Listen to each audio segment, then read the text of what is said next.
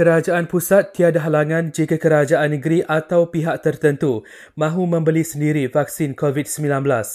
Bagaimanapun, Menteri Penyelaras Program Imunisasi COVID-19 Kebangsaan Khairi Jamaluddin berkata, pembelian itu mesti mendapat kelulusan bahagian regulatori farmasi negara.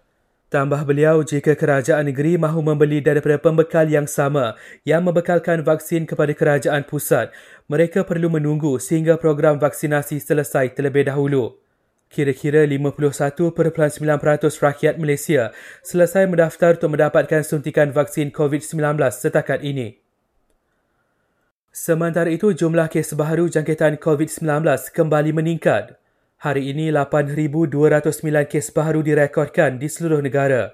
Selangor masih kekal mencatat kes baru paling tinggi dengan 3,125 kes diikuti Kuala Lumpur dan Johor. Sementara itu, lebih 15,000 pesakit kategori 1 dan 2 masih ditempatkan di pusat kuarantin dan rawatan COVID-19 berisiko rendah di seluruh negara. MITI akan buat laporan polis berhubung seorang pemilik studio fotografi yang mendakwa mendapat kelulusan CIMS 3.0 meskipun ia bukan di bawah perkhidmatan perlu. Pihaknya tidak akan berkompromi dengan dakwaan sebegitu kerana ia beri imej tidak baik terhadap pihaknya. TNB beri jaminan bekalan elektrik di seluruh semenanjung kekal berterusan dan stabil sepanjang tempoh PKP 3.0.